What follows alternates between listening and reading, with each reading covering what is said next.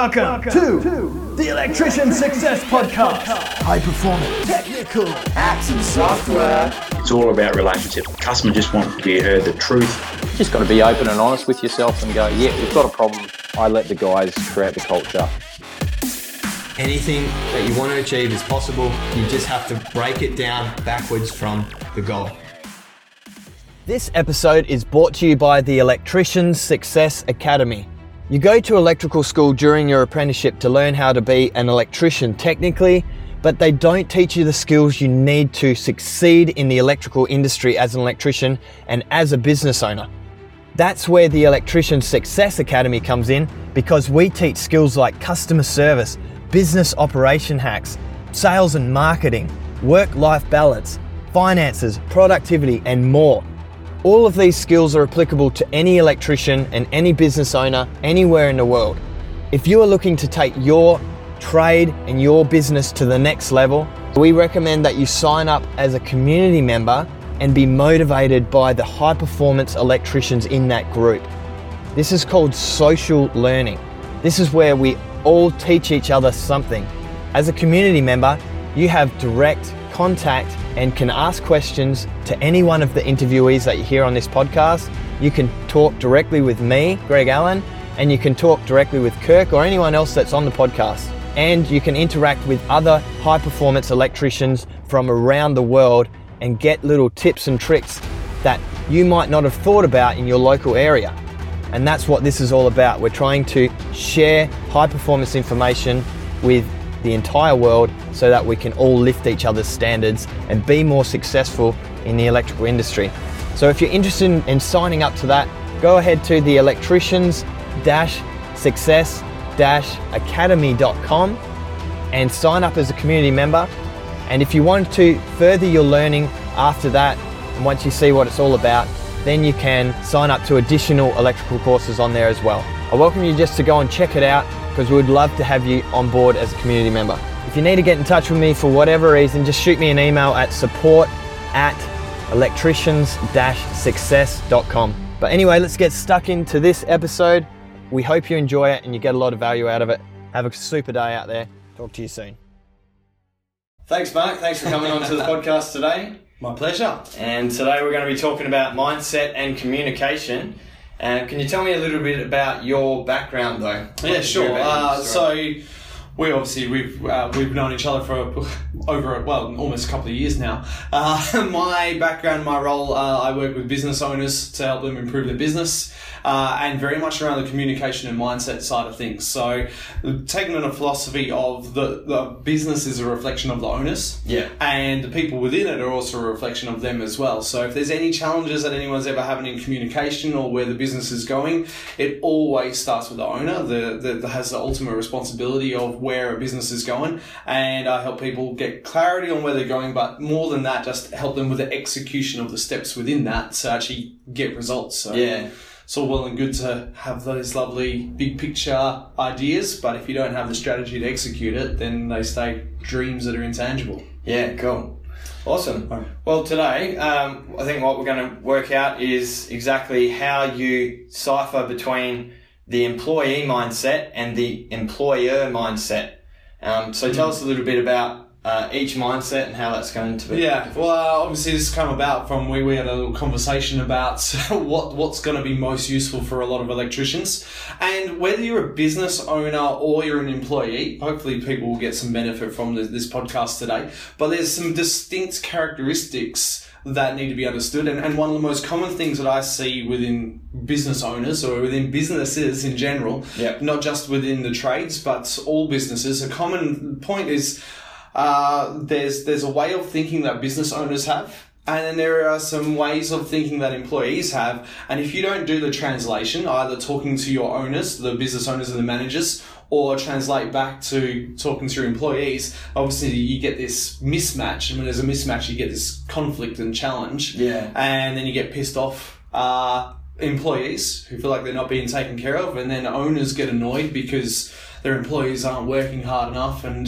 they've got the stress of paying bills and making sure that everything's taken care of. Yeah. So we're going to talk today a little bit about what are those differences and how you can translate to make sure that everyone's on the same page and Yeah. You've got high performing teams both from an owner point of view and an employee point Do you know what would be really cool? If today we could walk away with for an employee, how you can talk to your employer. Yep. And for an employer, how can, you can talk to your employee hmm. to get the result that you want out of your business and out of your work. Perfect. Let's do that. Awesome. Sounds good. All right, cool.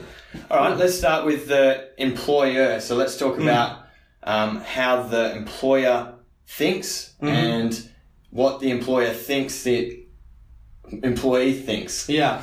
Well, look, let's, let's take it back a step even further from that. Okay. Because there's so many people that get started in trade businesses who start off, they get qualified, and they're like, right, I, I can do this myself. Whether they've been an employee for a little while and either, you know, a lot of people get pissed off with their bosses, so they go like, I'm off to go and do my own thing. And it's a very different world running your own business than working for someone. Now, it starts off and then you get a few clients. And the great thing about being a sole trader or self employed is all the money you make goes in your back pocket and, like, yay, I've got money.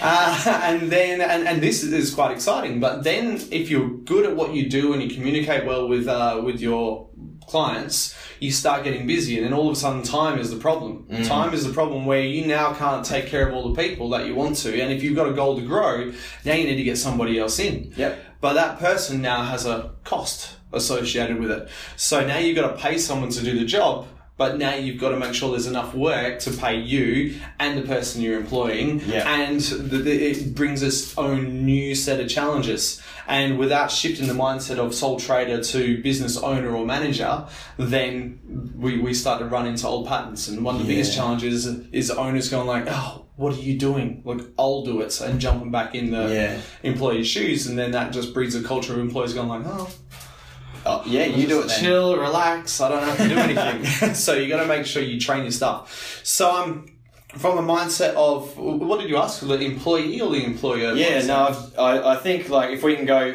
let's go through because a, a, a business owner, electrical business owner, obviously was an employee at some stage. So it might be best if we start at employee, go to sole trader mindset, and then uh, business owner operator Perfect. mindset. Love it. Cool. So let's talk about the employee mindset. What drives employees is the security of knowing that they have money magically appear in their bank account every fortnight. Yeah. And any employees listening to this, there'll be part of you that goes like, no, that's not true. And another part that goes, actually, no, I do kind of like just knowing that I've got this money.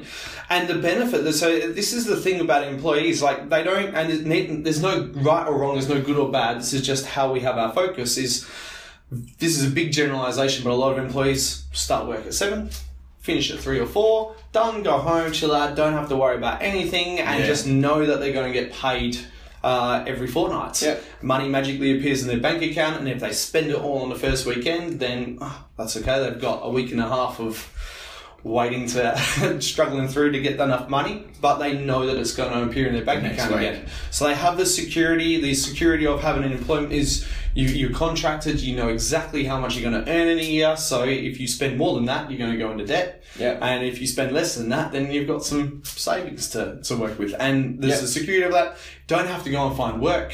As in jobs to do, uh, don't have to go and find a van, don't have to kit it all out. And as a business owner, business owners will hear me say this and go like, "Well, of course you've got to do all this." Seems it seems really obvious that all that equipment needs to come from somewhere.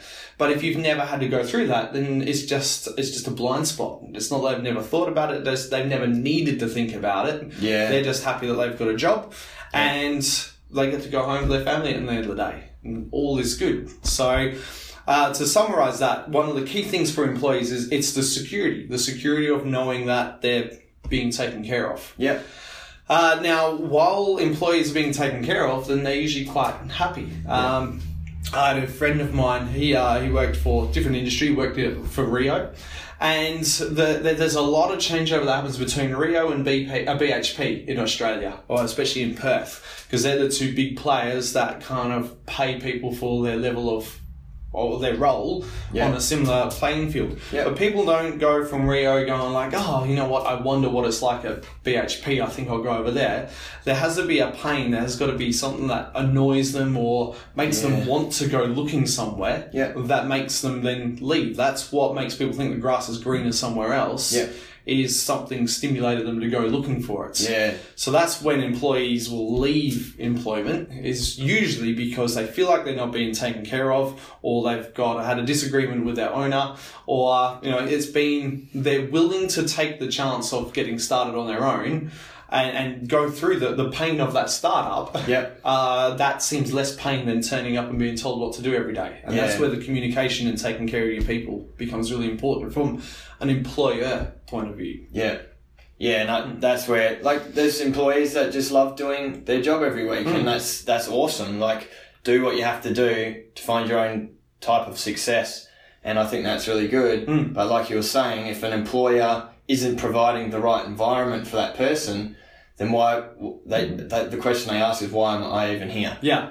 I think I think you, the, the word that you just use is perfect. It is, it is it's the environment, and what part of that environment is the culture.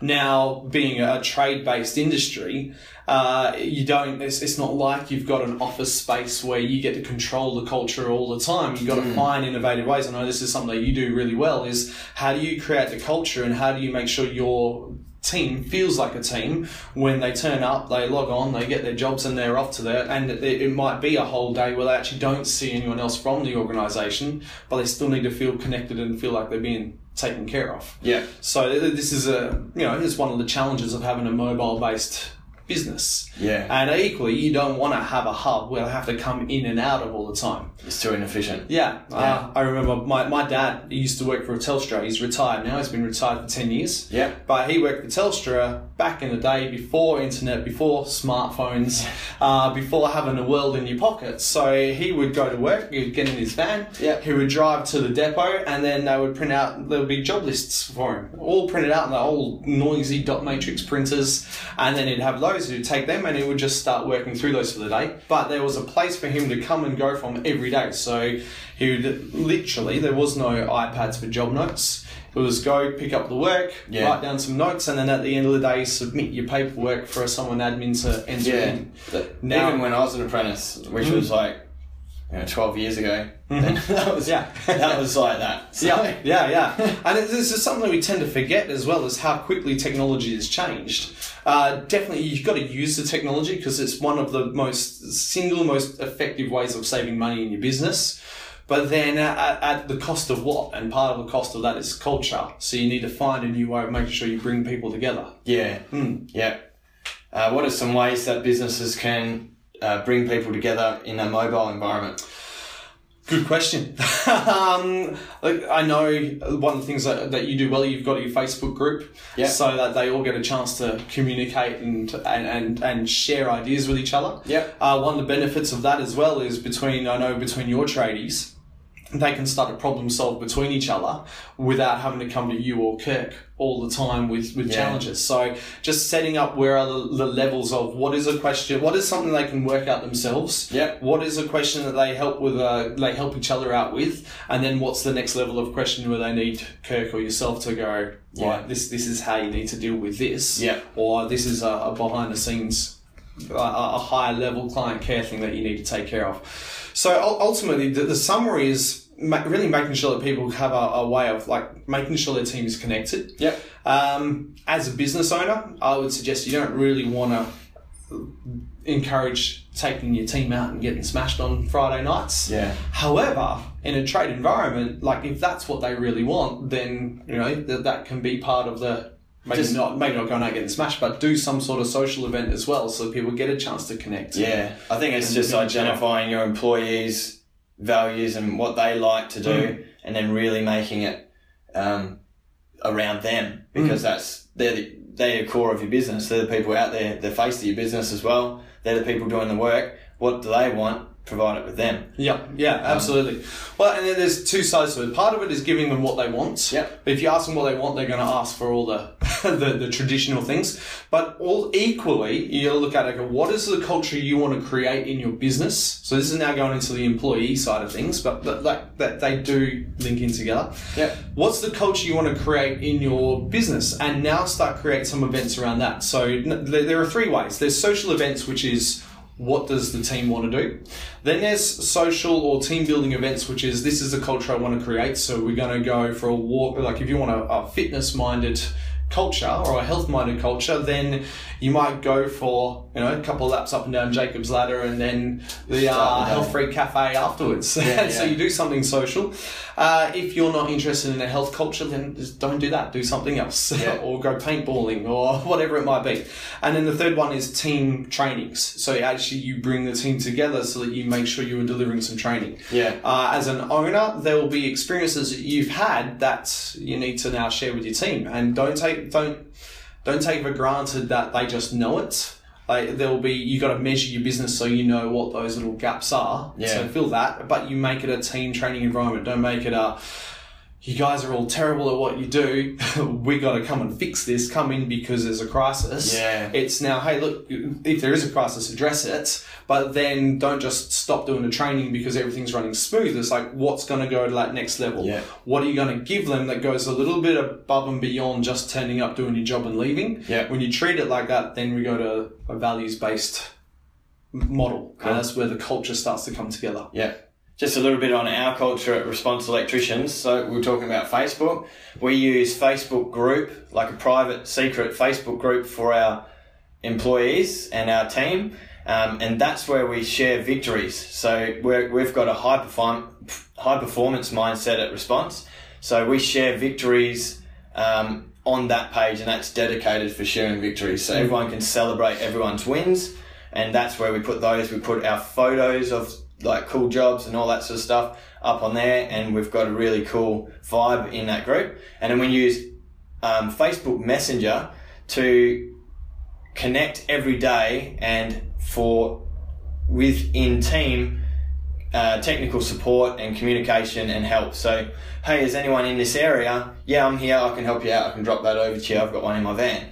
So that's what we use for day-to-day communication. Keep them separate because we want our, our victories to be in a group which is solely for that. So when they come to that group, they're celebrating a victory, and that's where it drives the high performance mindset. Yeah. And then just on the meetings thing, um, all of our electricians are part of the Electrician Success Academy. They do the online training every week. Um, and then when we come together in our group meetings, we'll talk about one of the training sessions that they've done and we'll talk about how that's applicable and what everyone got from it. So it's always like, how did you, what did you take away from that training session that you did online on the academy? And then we'll talk about that and best ways to implement it Yep. um, peer to peer because sometimes hearing it from management or from me as a business owner, they just Yeah. like we're talking about mindset. Yeah. It's just no, don't get it. Hmm. Don't understand what you're talking about. Yeah. yeah, absolutely. Sometimes it's a, I think on what you've just shared, there's two things that that was worth commenting on as well as a little side point is if you're driving for a high performance team, one of the biggest problems or biggest challenges that are created in, in driving performance and people who are naturally high performers and, and you know being a business owner tends to draw that, and especially if you've got dreams of having a company and more than just a couple of staff, then you know, there's ambition within that. And the type of intrinsic character that creates it is always looking for what's next, what's next, what's next. Mm. And the danger is sometimes they cross the finish line and before they've even taken time to go, hey, yay me, I did good, then they're off onto the next thing. Yeah. So celebrating the successes are so so critically important on all levels because it, it satisfies the need for ego. And we all have ego. Um, we've talked about this a, a lot, but ego is a natural part of our psychology. And it's the part that also needs a little bit of reward. Yeah. So it's, it's healthy to then, and what happens when we get reward? We get dopamine uh, released, oxytocin, serotonin. It starts conditioning people for getting successful results. We go like, oh, this feels good. Yeah. Let's do this again. Uh, and a lot of people don't get that. We need to teach people how to take compliments, how to celebrate. So by putting that as part of your training, people are like, oh, I like this. And it builds the culture and, and then it makes it also easier to take the feedback. So it's not all just about puppies and rainbows all the time. Sometimes you need to address the challenges, but you've got to acknowledge the wins as well. So you get that contrast. yeah. Um, the second thing that you mentioned, um, no, it's gone. we were talking about the uh, the um, that celebrating the wins. Yeah. Uh, but then we're talking about training, yes, coming together. uh, and so that, that, that feedback, oh, that's what I was going to say. Thank you. when you get a group together and they're all sharing what their feedback is, what happens is I learn something and I apply it to my experience this week or what I've been doing in in, in the field. And I come together and I share, okay, this is how I applied it. Then the person next to me has had a completely different experience and has applied that same knowledge differently. And by going around the table and everyone sharing it differently, all of a sudden my individual single experience becomes now six different applications of how I can do that. So next week when something comes up, I'm like, ah, I'm going to do it like Bob Some- did it. someone else. And, and we, we start to grow. So it's a way of amplifying the training effects Yeah. without just standing there and telling people what to do all the time. This is a really effective way of training is, and it creates that collaboration. Yeah. And equally, if they're sharing their wins, then also they're more likely to share their their challenges of, oh, this is my problem I had this week. And then you've now got five other people or them in your team offering some suggestions. And Yeah. of that, that person goes, I'm going to give that a go. Yeah. Do it? I'm like, yes, I can do it. Which takes the pressure off of the employer of having to take care of everyone. Now, if you've only got one or two staff, it's easy. You can micromanage and supervise them and you just know what's going on. Once you go beyond seven staff, it gets really difficult to remember and be on top of what everyone's doing. So it needs to be a system of making sure that they're they're managed well, Yeah. or they've got some self accountability of knowing when it's time to ask questions. And that just frees up time because uh, one of the moving into the employer mindset side of things now, uh, employers often have a challenge of they just get so busy with looking after their team they can't do the things that only they can do, which is usually the most important business development, Yeah. uh, networking, and getting work in. Because Yeah. now you've got if you've got five employees, you've got five mouths to feed. Literally, they're Yeah. expecting the money to magically appear in their bank account every fortnight. Yeah. Uh, they don't care where it comes from. They just know that they turn up, they do a full day's work, and they go home, and they expect to get paid for it, and rightfully so. So the business owner has the stress of looking at the bank account the day before payday, going, "Damn, how am I going to pay this?" Yeah. So it's making sure that you've got that flow and you've got the systems in place so that you can do that stress free. Doesn't mean it won't ever be stressful because there's a little breakthrough point where you're kind of hovering on the edge before you get to that point of there's there's a, a surplus in the accounts. Yeah. Now this is why people work for someone. They the employees coming along because they don't want the stress of having to ever worry about that. And a lot of employers never consider that that's something that they have to worry about until it happens. And Yeah. that's where, you know, this is where the employer mindset kicks in. Yeah. Now, some of the challenge happens is when you get this conflict of employees just want to get taken care of and employers just want their staff to work so there's enough money to pay them. Yeah. and this is where the conflict can sometimes happen. I think there's a big uh, point to be made here as well. Because the employee just wants to come to work for the time you pay them for, there's you've it's really important as an employer and you as an employee that you find out where am I what is the pro, like the productive baseline that I need to hit? So what how much work do I actually have to do in that 8 hours at work hmm. to make it a profitable time for the business owner where you start to get a synergy with employee employer because the employer is making money and you get a safe place to work. Um, But uh, like we've recently just um, made our productivity very visible daily um, on a colored graph, which I'll share with members and, and that. But um, the the visibility to our employees now, they they know oh, I didn't do so well because of X, Y, and Z. Um, I came to work, but you know, it doesn't help. Yep. So if you want a synergistic culture and a, a really high performance culture, everyone has to be winning, and you can't have like the employees stressed because they're overworked, or the employer stressed because the employees aren't doing enough work. Hmm. So yeah. it's really important you create that transparency. And this is the two the two elements. There's two variables that come into this equation, and it's the same for all of them. There's time and there's outcome, which is usually measured by money. Now, business owners are usually very clear on looking at one or the other. Now, the, it falls down when everyone's just looking at time and just saying like work faster, work faster, work faster. Yeah. You need to teach your staff how to work faster, how to be more efficient, and how to measure that. But also understanding that they might not be as driven to motivate to be motivated to work harder or faster and more efficiently than a business owner. Because, well, let's take you for example. You've got twelve, well, tw- yeah, twelve years experience. You value uh, personal development and trying to improve things. So you are always pushing yourself to do something better. So when you get a new employee, they might take two hours to do what it'll take you to do 30 minutes. Yeah. So you can't expect them to automatically do it as fast as you. But if, if as, and for the business owners listening to this, start to map out how do you get faster? How do you do stuff that is so quick and efficient? And then now go and train your team how to do it. Don't expect it to just happen by osmosis. Pick out what are the little things that are going to help them get a little bit faster. And it's going to take a little bit of time for you to begin with as a business owner or an employer. But the more time you spend doing that, the more efficient they become at doing it themselves. And then Yeah. you're like, ah, what am, what am I going to do today? Yeah. and you can go out and get more work and employ a new, uh, a new person or record a podcast or whatever that might be. So, um, making sure that you've, so we're talking about time versus outcomes Yep. going back to as well, if, if you've come from the employee mindset, like you turn up, you do the work that's allocated, you go home. Sometimes it takes an hour, sometimes it takes three. Sometimes there's a wall that's been a real difficult thing to get done, and what was expected to be a one hour job turns into half a day. I'm sure everyone's had those. Yeah. But then that starts to really eat into the productivity because the job's been quoted to a certain amount, and Yeah. you can, no one, no client really likes to be quoted two hundred dollars and like, oh, but it took a day, so here's a thousand dollar bill. Yeah. Um, and so you've got this challenge that you've got to balance out as an employer.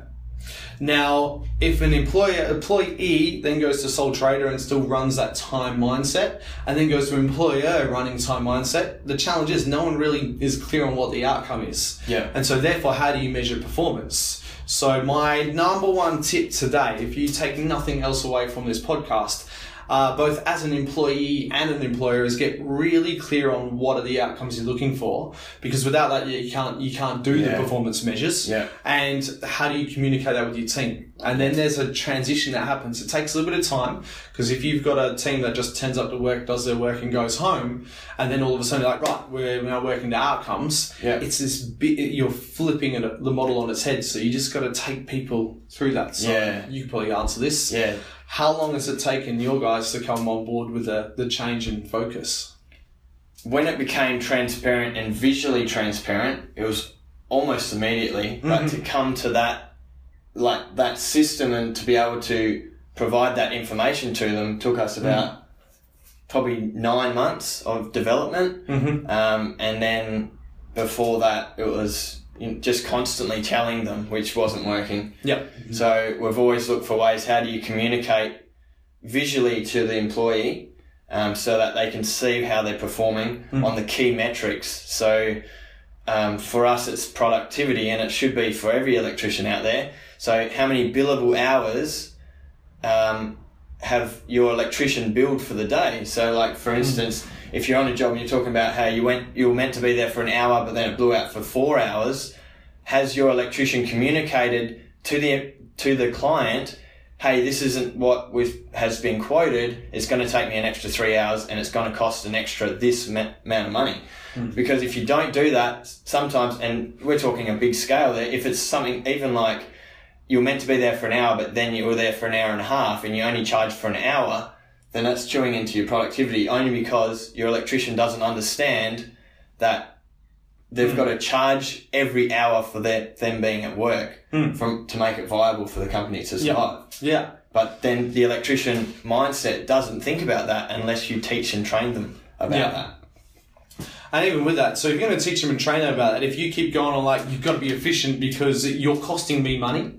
So as an employer, if I'm going to the argument of like, look, you're costing me money, work harder, you're like, well, do it Yeah, yourself then. I don't care. That's what's going to get them out. So you have to find the common ground. So what's in it for them to work more productive, productively, to work more efficiently? And it might simply be, look, we got to get them all working, everyone working more efficiently because it's getting close for you guys getting your pay.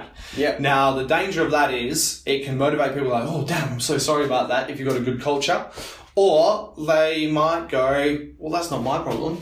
It's your job to give me work. And Yeah. if you're not getting me work, then I'll go find it myself. Yeah. So finding that balance. So what what's in it for them to work that little bit harder? Can you give them? Is is there a bonus structure in place? Is there a way of measuring performance? You're like, here is the person. Uh, and there's two way things about measuring performance. Number one is if someone's taken an hour and a half to do a one hour job. Uh, if it's that one person they're consistently doing that, then you need to spend a couple of days doing some training to help them work faster. So help them improve their, their performance. Or did they take an hour and a half to do a one hour job, but all their others they're doing 10 minutes quicker? Then great, it was a one off, that's it. And if all of your staff are just taking longer than it needs to, it's going to be one of two things. Either the whole team is uh, ineffective, they need to upskill, or you're underestimating how long the jobs take. And you've Yeah. got to get really clear on each of those because, and, and reality is, it's probably half, 50% mm. each. Underquoting your But job. you can't know this without putting the measures in place in the first place. Yeah.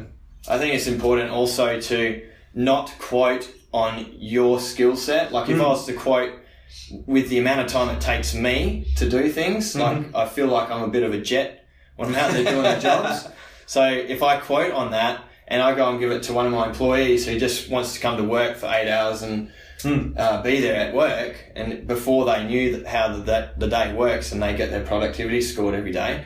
But say if your team's out there and you just say go and do your jobs for the day, and you've got no way of visually showing them how they performed every day, then they might go out where you've quoted this will only take me an hour to do. So hour times your hourly rate time, plus your materials, go and do it, employee, go. And then so the electrician will go out there and go, oh, oh, yeah, okay, well, I'm just going to grab a coffee. You want a hmm. coffee? Yeah, yeah, I'll have a coffee. Have a coffee, you know, hmm. you know, whatever. And then it takes them an hour and a half to two hours, and then they drive off. And if you're you've got a big company, then that, those sort of things can slip by if you're not measuring it. Yeah. So Uh, look, and, and from a, an employer point of view, no matter what size the company is, cash flow can kill a business. Yeah. Even if it's a big business, then you've usually got some more outgoings or bigger payroll, so you need a bigger buffer as you grow. So what you could get by with with two staff, now you, it needs to shift when you get to 10 staff. Yeah. Like that buffer's not going to cut it anymore. All it takes is one week where a couple of clients have not quite paid on time and you're like, already you start to chase Yeah. to it. Now, the reality is most employers, so business owners will go through a stage of that. It's how you would learn and adapt and, and build your systems off the back of that that'll set you up for success in the future. But uh, again, these are the stresses that employees never have to worry about, and nor should they. So when you find that common ground of okay, what's what's the incentive? What's in it for them for working a little bit harder? Uh, and it's knowing your team. Uh, is it money? Do they want to work a little bit harder for money? Yeah. Now, if you're if you're as a business owner driven by more profit and making money, don't just assume that your employees are driven by going up the next level. They might be really happy to just I earn enough. I live comfortably, but the most important thing for me is going home at 4 p.m. and spending the afternoon with my family. Yeah. If that's the case, then it's not about I'll pay you more if you do more work. It's about if you get this job done faster, then you can go home a little bit earlier and I'll still pay you your your salary.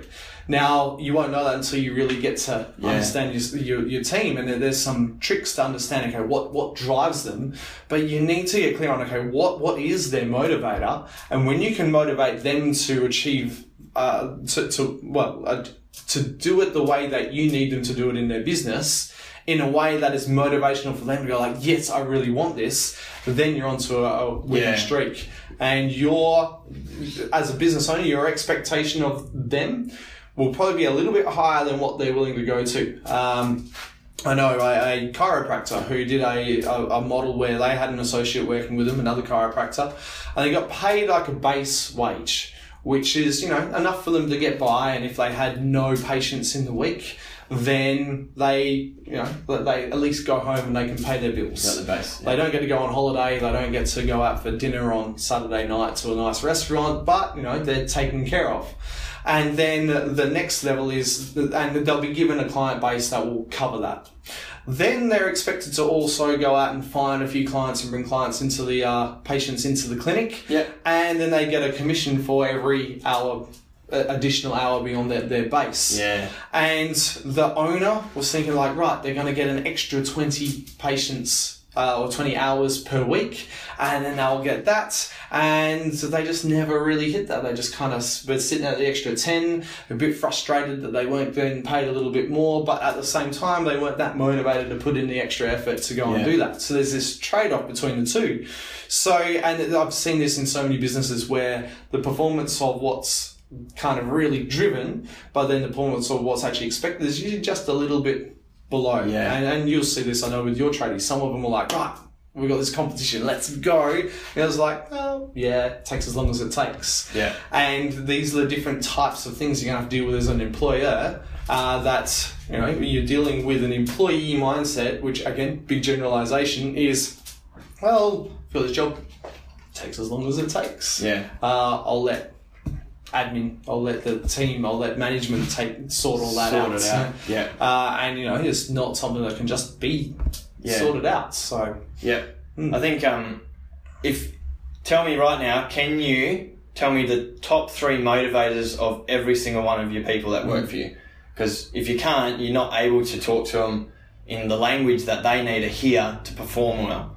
So if you haven't done that, you should create a little profile of each one of you guys or girls that work for you, and you need to know what drives them and what motivates them and what inspires them, and work towards that in your overall reward system. That's it needs to be like a combination of everything, so everyone feels like the part of the team. yep. Um, if you have too many different types of personalities, then it could seem really broad. Uh, we hire really specifically, so our team is quite similar. So then it's easy when you've got this is these are the rewards and everyone's gelling to that. Yep. Think there's two reasons why you can uh, hire very specifically. Number one, you're very clear on the values and the mission of your business, and number two, you're very, you've got systems in place that reward performance. So you are naturally going to attract people who are performance driven. Yeah. Now the danger is a lot of people, if you're not driving and measuring a performance culture, then it's easy to just be part of the team and just hide in the shadows and nothing gets exposed. And this is what happens when you go from just a, a, generic kind of business model to a performance business model is it gets this little bit of un- insecurity happening. So mm. employees, they like the security of a paycheck. They just like the security of a job. And then when they are then then you ask them to perform a little bit more it starts to push a few buttons of oh what if i'm not good enough? What if i don't perform? What if this? What if that? And there's this whole adaptation has to happen because now there's there's nowhere to hide. Yeah. so you need to actually hold their hands through that process but then at some point you've got to take training wheels off as well and let them just Yeah. go and realize they're okay. Uh, another thing that's going to add as well when you're asking or trying to get clear on your employees of what's their driver the driver, some people will put a high importance on money, but it's never money. So when people say it's money, the next question you have to ask them is, what will that money give you, or what does that money mean for you? What would you do with that money? Yeah. And then whatever their next answer is, that's going to be their driver. Yeah. So like, oh well, with extra money, I can I can buy more stuff for my kids. Yeah. The driver is family. Yeah. Uh, if the um, well, I get to go on a, a holiday with my with, with my friends. Yeah. Uh, ask a follow up question like, would you go? Do you go chill out holiday, same place every time, or do you go on an adventure somewhere different? If say an adventure somewhere different, it's the variety and the adventure Variety. that drives them. Uh, if it's the oh well, if I'm earning more money, then I'm better at my job. It's performance and and winning. It's a competitive mindset that drives them. So when you know that, that becomes a leverage of of how to motivate them. So if you're telling someone, look, if you work longer, you can earn more money, Yeah. and they just want to spend time with their family, and like, I don't want to do that. it just it, you're creating a problem for them. Yeah. Whereas you work harder, you can have a day off on Friday. Yeah. Like, oh, fantastic. More time with my family. Yeah. Yeah. So the two questions like, what would you do with the money, or if you won lotto, uh, what would you and you paid the bills, what would you do with the extra cash? Um, and there'll be a theme. And what would you what do you do with your spare time, with your extra time? Those first couple of things. If you give them enough time, they'll answer everything. But those first key things are where their brain goes to straight away, Yeah. and that's that's where you've got the motivation Yeah. in there. Yeah, if you're an employer, I, I highly recommend you just go and sit down, have a coffee. It's worth the investment in time to sit down face to face with your employees and just get to know them and what they value and what motivates them on a personal basis, not talking about work. And once you know that, and you can pick that up in your interview process as well if you do it right. But but once you know that, then it makes Yeah. it really easy to communicate with your team. And look, practice on your team because you know them better than the people you don't know. And as you start to hear the patterns, then when you do do the interviews, you can start to hear it so much faster. Yeah, Hmm. Um, and look, remember that people now, like 50 years ago, people were happy to just have a job and they would stick there and they would stay in it. And even if they hated their boss, they were happy they got paid and they got the security from that. So not the case now because most, uh, especially in electrical business, most employees know that they can go around the corner and find another job. Uh, whenever, or if they can't find a job, they've got some friends who need some work done, and they'll they can go get started. So you need to take care of your staff, and when you, when they feel like they're being taken care of, whatever their their reference point of that is, then you'll have a team that will just love what you do and will stick with you forever. Yeah, cool. All right, so transitioning from employee mindset to sole trader, Mm-hmm. what are some of the things that people go through and think about going into that mindset Yep. before they go into like I'm going to have to hire people and then it goes into another Yeah. mindset again. So the, the first thing that people, again, big generalization, going into a sole trader is you're in, a, you, you have a job without a boss. So the first thing and the transition that sole traders need to work through is now keeping themselves accountable for what they've told themselves they're going to do. Yeah. So you actually need to performance manage yourself. And this will set you up for uh, having a team, like so much better because then there's an element of leadership where people respond to. If, if I ask Greg to do something that I'm not willing to do myself, he, he'll kind of know that. Whereas if I ask him to do something that I've already done myself or am, am willing to do for myself, then there's a little bit more accountability. Like, well, off we go. Um, Yeah. There's Yeah. a podcast, and I know you'll have listened to this podcast. Um, General Stan McChrystal, so four star Yeah. general. Uh, things like well, he's been on the Tim Ferriss and the Tony Robbins podcast. Yeah. And uh, one of these things was there was uh, a, an accident. Um, some of his men lost their lives in uh, I can't remember if it was Afghanistan or Iraq. But on the next uh, next mission, him and his two IC like, right, we're we're gearing up, we're getting on that chopper. So as a general, he was quite willing to like, you know, Yeah. suited and booted, ready to go, get there. on there, and you know, for the morale of the team. But he would never ask people to do stuff that he would never do before, and that's what made him such a popular general. Yeah. and not just popular, he actually got some really, really great results. He, he changed how the the army and the joint forces were, were run. Yep. So uh, this is a big part now. So I'm not expecting you to go out and go to war with people, but uh, if, if people kind of see that there's a proof and there's some character of you're willing to put in some of the hard work and get your hands dirty when you need to, they're going to be more likely to follow when they need to. Yeah. So, sole trader, you need to start keeping yourself accountable. So start putting in the measures, the measures that were in place that you might not have even known about when you're an employee. Yeah. So then go, right, this is how I know that I've done well this week. Yeah. Set yourself some business benchmarks, set yourself some income goals. You might not hit it every week, but that's what you're driving towards. Because that'll also help you know when is it time to bring on an apprentice or bring on your first staff. Yeah. And then, then you're moving to an employer model and start with just one. Make all your mistakes with one where you can just fix it in the spots. Yeah. Because when you've got 10, then if there's a mistake there and it's replicated, there's Yeah. too much to sort out. So you will work out your training model, you work out your style of mentoring, your style of leadership with that one person and look after them. Because if you look after them, they're going to be the person that then trains your next group of people Yep. and then you can start to grow. But now the thing is, the thing that determines how many people you can have in your business is how much consistent work you've got coming through. So don't just em- don't employ people for the hope that you've got uh, more work coming in. Yeah. Get the work, create the problem of too much work and not enough time to start with, and then you'll be ready to find the people to work in with that. But make sure you've got a system so you can continue to pay week after week. Yeah. If you've got a month, a busy month, Yeah. and you bring on five people, then what happens next month once you've pumped through all Once the you've work? got all the like, work done. "Mm." Uh, And there's ways of setting up your business to minimize the impact of that, which. I'm sure you can share with people. Yeah, I think what you need to look at when you're putting on employees is look at the growth trend. So if you've gone January, I did, you know, fifty thousand. Uh, February, I did sixty thousand. Mm. You know, and it, and it, the trend is ten thousand a month, and you and that's consistent for a couple of months in a row. You know you can put on an extra person, and it might be a month that you're struggling with it, but then the following month you you're mm. all good. So Yeah. if that's the case and the trend is consistent, look at your accounting. Make sure you've got a good accounting software mm. so that you can graph and see the trending, and then you really know. So the other thing is what back coming back to your point, start measuring yourself now.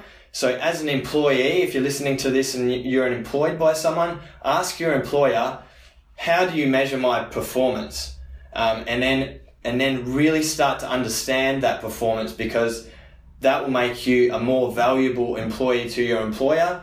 They will respect you because you came to them, and then you also um, start to understand. Okay, so if I'm able to bill nine hours and work eight, that's an extra sixty-six percent profit. You know, hmm. and then that's maybe what the employer wants to reward you on. If you can go and set up something like that, that's cool. And that you're an employee and talk to your employer and communicate openly, and you can get Yeah. results from that. Well, look, and, and one way to think of it as an employee is, okay, how do I know it's okay for me to go home early today? And get really clear on what's a measure, because without a clear measure of performance, then it becomes time or a to-do list. And it's like, well, here's the to-do list or the job list. Let's get through as much as possible. So even if you bust your ass to get through as much as you can by 2 p.m., then there's all there's always the next job. Yeah. Um, and then and so we start to drive with that. But now that there's also a little bit of a chicken or egg philosophy for the employers, which is if you get more stuff, sometimes that's a, uh, a motivator to go out and get more work in. Uh, but equally, do you get more work in, then there's a driver to get more staff in. I'm going to suggest get the work first and then bring the Yeah. employees Yeah. because the employees have a cost to your business. Yeah. And the benefit has to outweigh the cost. So you need to make sure you can, so you got to do your maths, you got to do your numbers. Yeah. And to make sure that you can be profitable on each of your employees. And if you don't measure that, you can't know. Yeah. And it's not a matter of like, oh, all of my staff are really busy, but if they're doing the whole thing of turn up to a job, like, oh wow, this seems big. I need to get my head around this. Let's go get a coffee. Get a coffee, sit, stare at the wall for a moment, wondering how they're going to get the cable into it. Yeah. Then, if you've got five staff all doing that, don't bring on a new person. Get them all working Oh, yeah, at, so at, at least ninety percent first Yeah. and then bring in the next person. Otherwise, you're just going to be just throwing money at people. So Yeah. you want to run lean and strong. Yeah. And the only way to run lean and strong is to be efficient and measure your measure your training, measure your progress. Yeah. Cool. I got a good one as well. So like if you've now that you've moved if you're a sole trader and you're thinking about putting on your first and we're talking about measure and you I want to put on an employee to handle this work. Now if you're a sole trader and like I was saying before, if you're a gun and you're out there and you're able to bill you're you're quoting a job for eight hours to do the job and you're able to do it in 12 and you do that consistently every day and you look at reports and go sweet i can put on an employee he can do my work but then you put him out there or her out there, and then they do a six hour worth of billable work for their eight hours of working that you pay them for, then they're effectively, you're going to need two of these to do the amount of work that you do as one. Yep. Which is something you really have to be conscious of because that's where it really strikes you down. And we're talking about Yeah. make your team understand productivity and um, becoming more efficient because that's way cheaper and involves way less stress um, and helps with cash flow versus you just hmm. putting on an extra person because you're oh we're not getting through all the work that I've hmm. quoted here. Hmm. So you- effectively by you taking you out and putting two tradesmen in and they work six hours a day to do your twelve, like I hope that makes sense. But Yeah. that's that's really Look, cool. the other thing with a sole trader as well is if you need more money, you just you go out, you hustle a little bit, you get a couple more jobs. Like, yay! Now I can go on holiday. Now the downside of going on a holiday as a sole trader is you don't earn any money. yeah. The plus side of going on holiday as a sole trader is it doesn't cost you any money.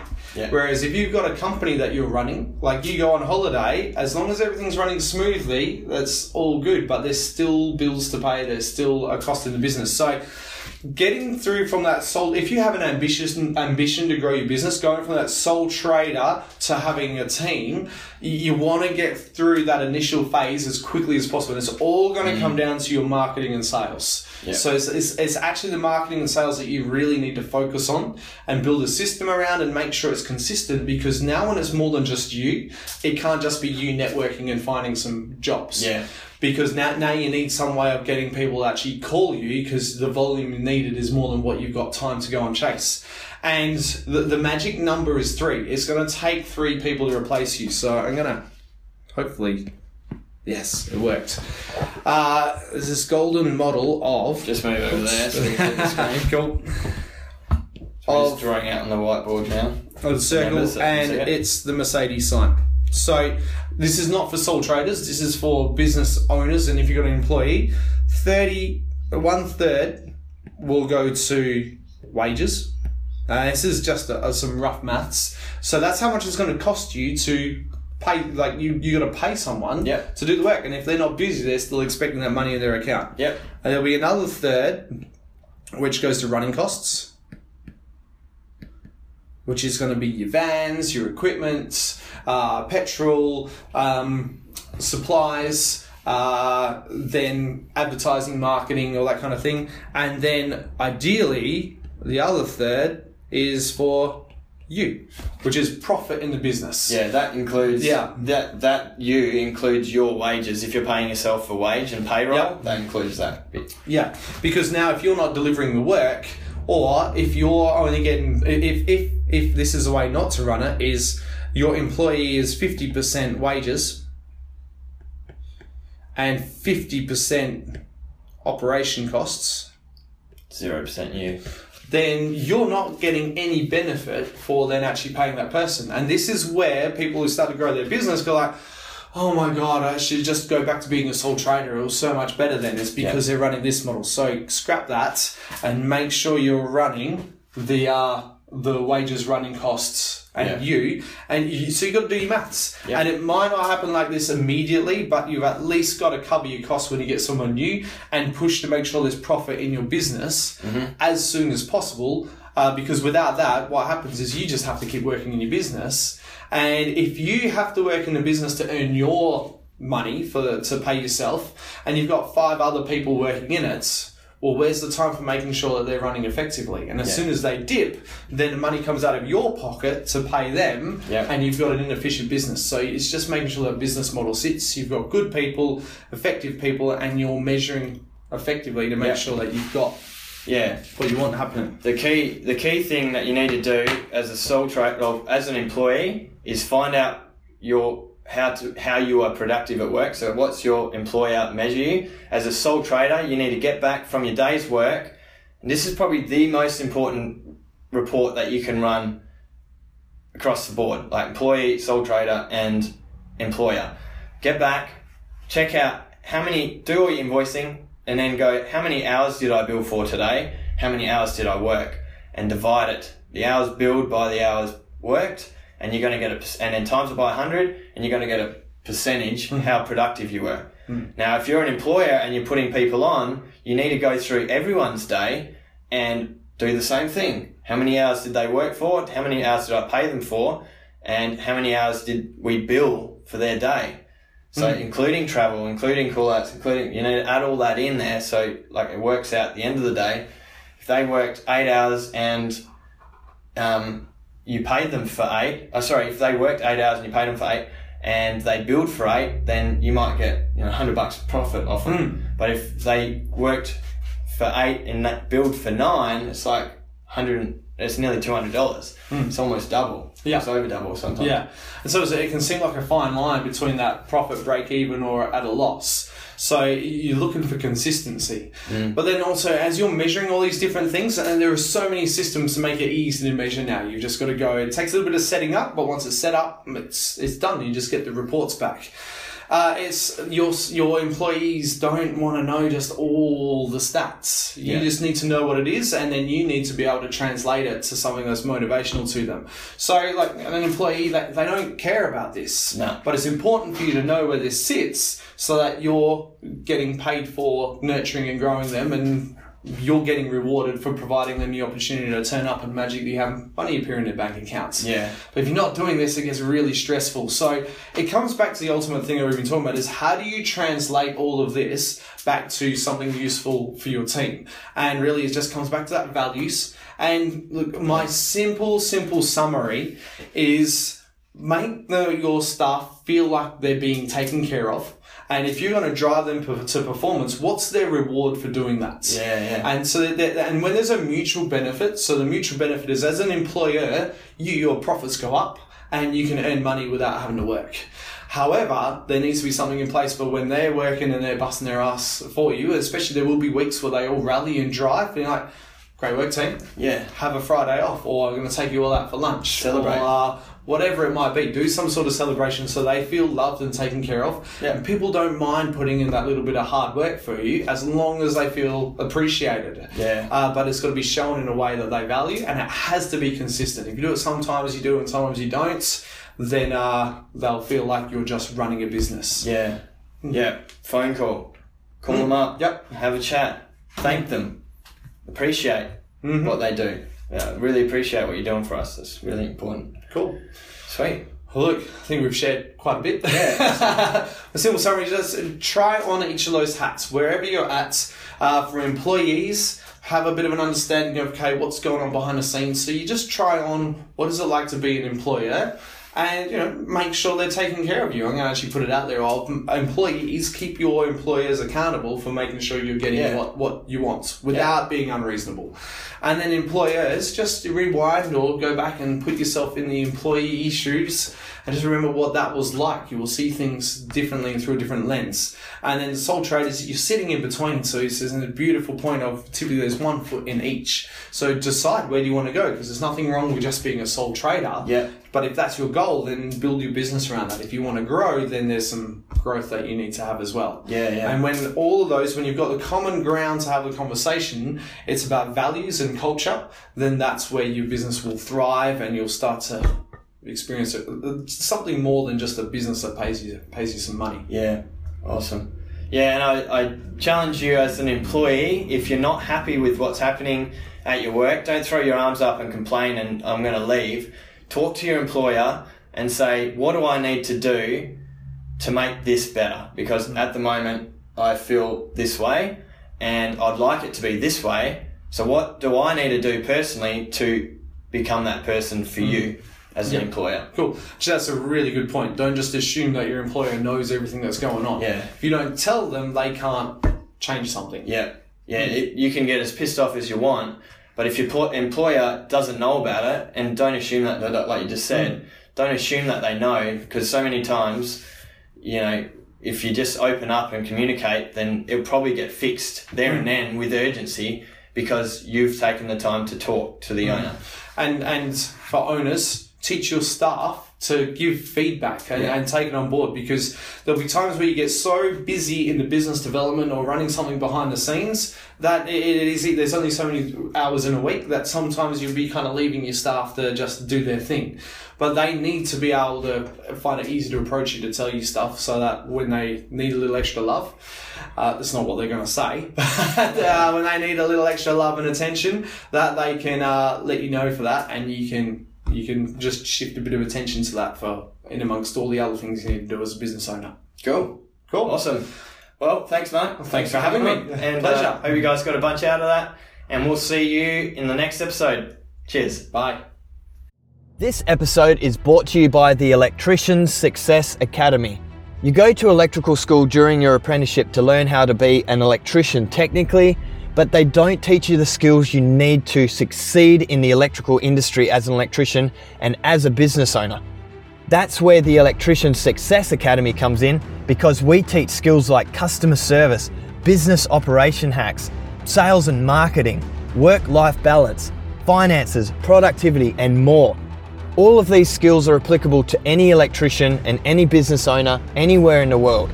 If you are looking to take your trade and your business to the next level, we recommend that you sign up as a community member and be motivated by the high performance electricians in that group. This is called social learning. This is where we all teach each other something.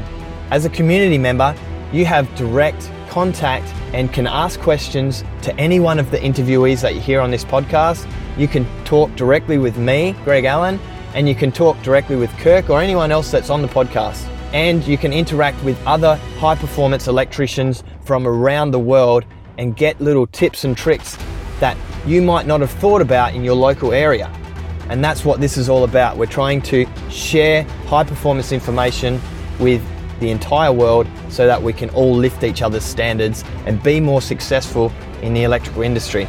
So if you're interested in, in signing up to that, go ahead to the electricians success academy.com and sign up as a community member.